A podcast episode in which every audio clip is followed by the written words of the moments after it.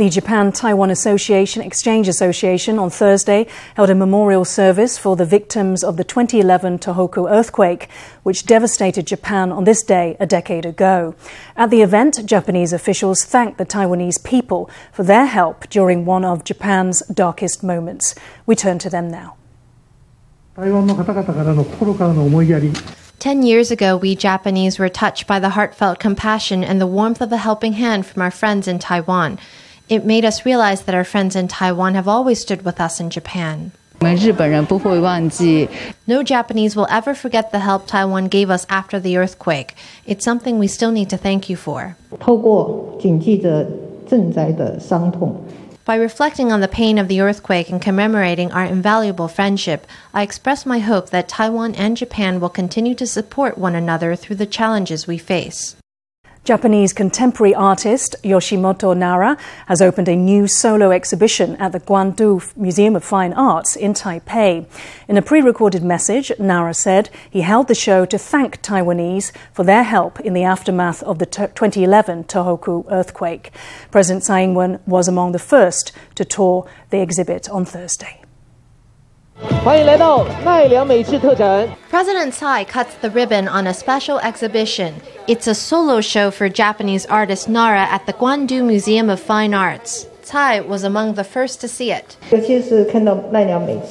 In particular, it was quite touching to see the work called Hazy Humid Day, which Mr. Yoshitomo Nara created especially for Taiwan. This is Nara's first exhibition in Taiwan and the first time that his work, Miss Moonlight, is on display outside of Japan. Another work, Hazy Humid Day, was produced specifically for the Taiwan event. The artist had come to Taiwan to set up the exhibit and has since returned to the U.S. At the opening ceremony, he gave his greetings to Taiwan in a pre recorded message. 今回そもそもえー、こうやって来れたのは、えー、東日本大震災 I did this exhibition because Japan received huge donations from Taiwan during the Tohoku earthquake. All the people of Japan were extremely grateful, and this is a small token of my gratitude. So I will come again. How should I put it? I will be back. After finishing his remarks, the artist swiftly ducked out of the frame.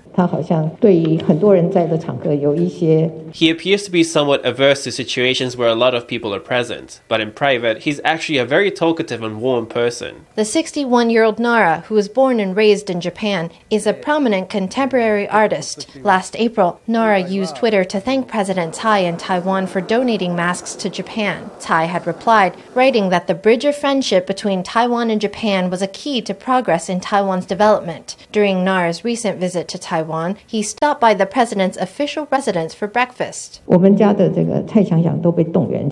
Even my cat Think Think was mobilized for the occasion. Think Think has been in a bad mood recently because she's been put on a diet, but on that day she did not bite our distinguished guest. That is the greatest show of friendship. The special exhibit opened on the 10th anniversary of the Tohoku earthquake. It not only honors the pain of the disaster's victims, but also bears testament to the friendship between Taiwan and Japan. Japan's de facto embassy in Taiwan has teamed up with Taiwan Tobacco and Liquor to produce a special sake set commemorating the Taiwan Japan friendship.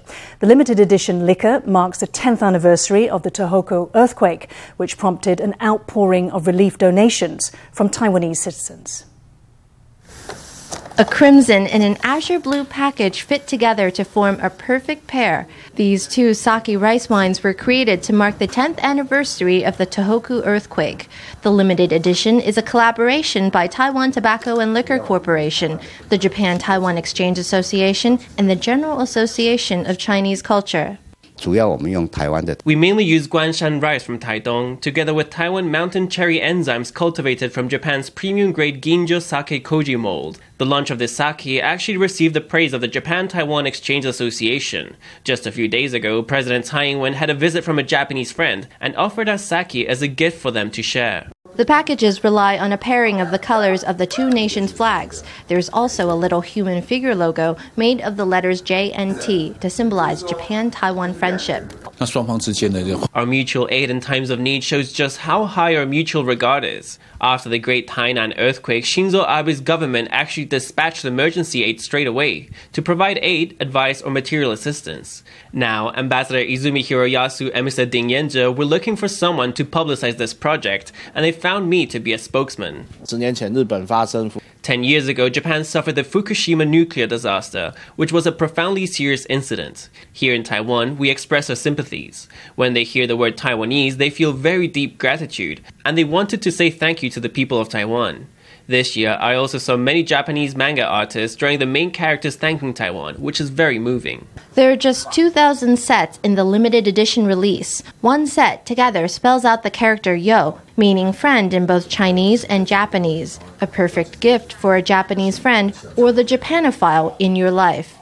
Women in Taiwan can now join an entrepreneurship program launched by the U.S. Department of State.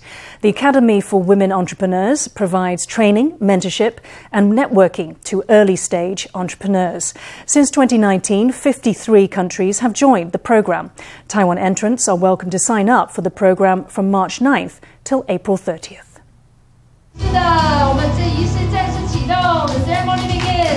American Institute in Taiwan Director Brent Christensen and Taiwan's Economic Affairs Minister Wang Meihua jointly launched the AWE in Taiwan. The AWE was created by the U.S. Department of State's Bureau of Educational and Cultural Affairs in 2019. It's a program that provides women entrepreneurs with the resources, skills, and networks to start and scale a successful business. For the first time, the program is open to Taiwan, where it hopes to recruit 90 female entrepreneurs. 我们很高兴台湾能够加入计划。 We are more than happy to have Taiwan on board, and the 90 Taiwan participants will join more than 2,000 AWE alumni. AWE embraces our goals to strengthen U.S. Taiwan economic and commercial cooperation and to enhance language learning.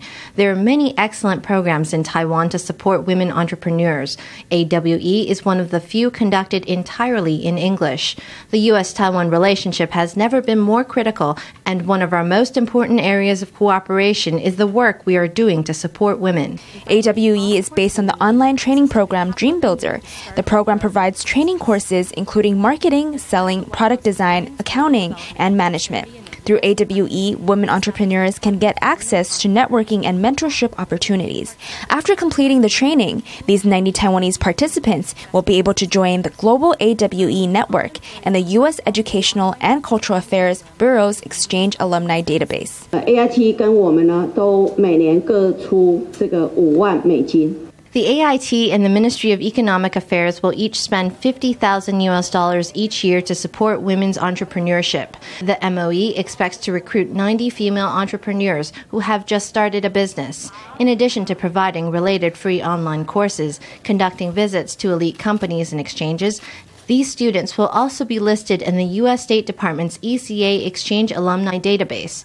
This is a great opportunity to participate in U.S. or international business activities. Women entrepreneurs are welcome to sign up for the program starting from March 9th to April 30th. For Mosa News, Stephanie Yang, Chen Bohan in Taipei. The central bank governor says Taiwan may be named a currency manipulator by Washington next month. The US Treasury, which put Taiwan on watch list last year, is expected to publish an updated assessment in April. Speaking to lawmakers on Thursday, central bank chief Yang Jinlong said Taiwan could be declared a currency manipulator, but that the label is unlikely to lead to immediate sanctions. 我想呢，这个就是说也不必要太太过担心，因为我们对它的粗糙呢，这个是因为它的需求的关系。 I don't think we need to worry too much about that. Our trade surplus with them is due to their domestic demand, not the exchange rate. Purely on this point, it's likely that they will tolerate it. Because as you can see, their demand for chips is so great. If they say they want to cut the trade surplus, we can simply say, then I won't sell those things. I won't sell them to you. Yang said Taiwan meets all three of the US's criteria for currency manipulation a $20 billion plus trade surplus with the US, currency intervention exceeding 2% of GDP, and a current account surplus exceeding 2% of GDP. Last year, the central bank purchased a net 39.1 billion US dollars to curb the ascent of the new Taiwan dollar. With the drought persisting, officials on Thursday thrashed out a crisis plan they hope will prevent disruptions to tech manufacturing at the Hsinchu Science Park. Company representatives and government officials agreed on an action plan with five strategies, which does include activating more wells to supply groundwater.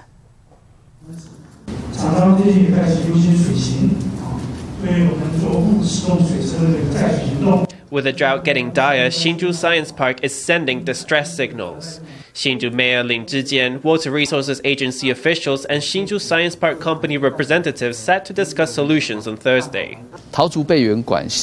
The pipeline connecting Taoyuan and Hsinchu brings water from north to south. It supplies 200,000 tons to the greater Hsinchu area every day. At this juncture, it's proving to be a vital piece of infrastructure. If reserves are abundant at Shimen Reservoir, we'd of course like for an increase in the amount of water supplied to us. The desalination plants that were completed in 66 days are already up and running. Central and local governments hope to ease the water shortage through five strategies transferring water from north to south, seeding clouds, desalinating seawater, recycling water, and activating drought wells. The greater Hsinchu area is already pulling water from 17 drought wells to obtain 320,000 tons of water every day. Work is underway to incorporate more wells into the supply system. 在新竹有十七口的。Hsinchu is already using 17 drought water wells. The city government is planning to add another 12 water wells into the network to alleviate the drought. The Hsinchu city government has also lifted restrictions on the industrial use of underground water resources. The moratorium will be in effect until the end of June so that firms can tap underground reserves. To reduce water demand, Hsinchu Science Park is also working to enhance water recycling. The park now reuses up to 80% of the water it consumes. Meanwhile, the Water Resources Agency is tackling the issue of leaks in the piping system. There have been improvements to address pipe leakage in the different jurisdictions of the Taiwan Water Corporation. Water loss has been brought down from 20% to today's 13.5%. The Taiwan Water Corporation is working on speeding up the engineering works and also making better pipes, using leak tests to monitor pipes in a scientific way. While the government looks for more water, companies are trying to conserve to get through the dry spell without disrupting production. Followers of the sea goddess Matsu will soon have a new way to attend a pilgrimage.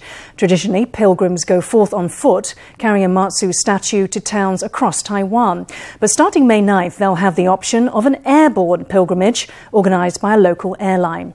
Five flights will set off each day from Taoyuan's International Airport. Each flight will have 180 seats, with six seats in the first row reserved for Matsu herself. Pilgrims will go on a whirlwind journey, passing along the east coast, the south, and even the outlying islands of Penghu, Jinmen, and Matsu in just three and a half hours. A ticket to fly with Matsu costs just less than 6,000 NT.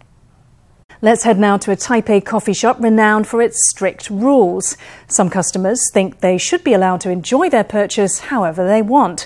But coffee shop owner Huang Meiguo can't accept that. She has a very strict regimen for exactly how her carefully roasted beverages should be enjoyed. Would be coffee drinkers who accept the system say it's worth it.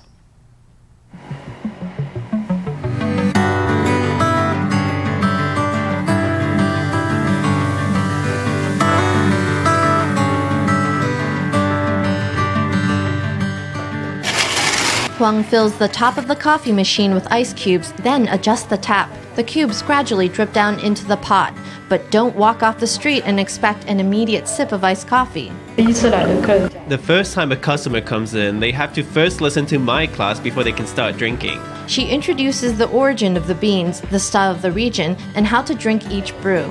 Huang has a whole procedure for how coffee should be drunk that customers need to respect. You have to swirl it around, tap it up and down with your tongue in your mouth. This coffee shop in Taipei's Yongkang shopping district has a true coffee aficionado at its helm. She's very particular about her Java and even tells customers not to drink coffee from anywhere else. Here I say don't go and smell other people's. The problem is I fear it will interfere with your sense of taste and smell. There are no sweets on the menu, and no outside food is allowed inside. If you don't want to drink the coffee right, Huang says, she'd rather you didn't try it at all. Sometimes the shop is shut for days as she roasts beans. Some complain the rules are too strict or even uptight, but others are willing to comply. You can't swap a sip of your drink with a friend, and you can't sniff each other's coffee. She has lots of single origin coffees, and she decides the order you taste them in. You can't start with the most expensive and then get cheaper. Simply put, you have to do as she says. The owner is very fussy.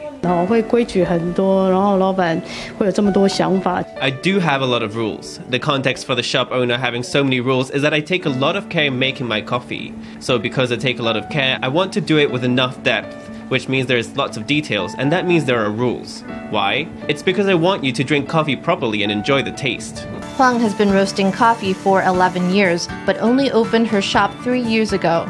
She goes completely against the marketing grain, eschewing the idea that the customer is always right. But that means her customers can enjoy the most exquisitely crafted drinks.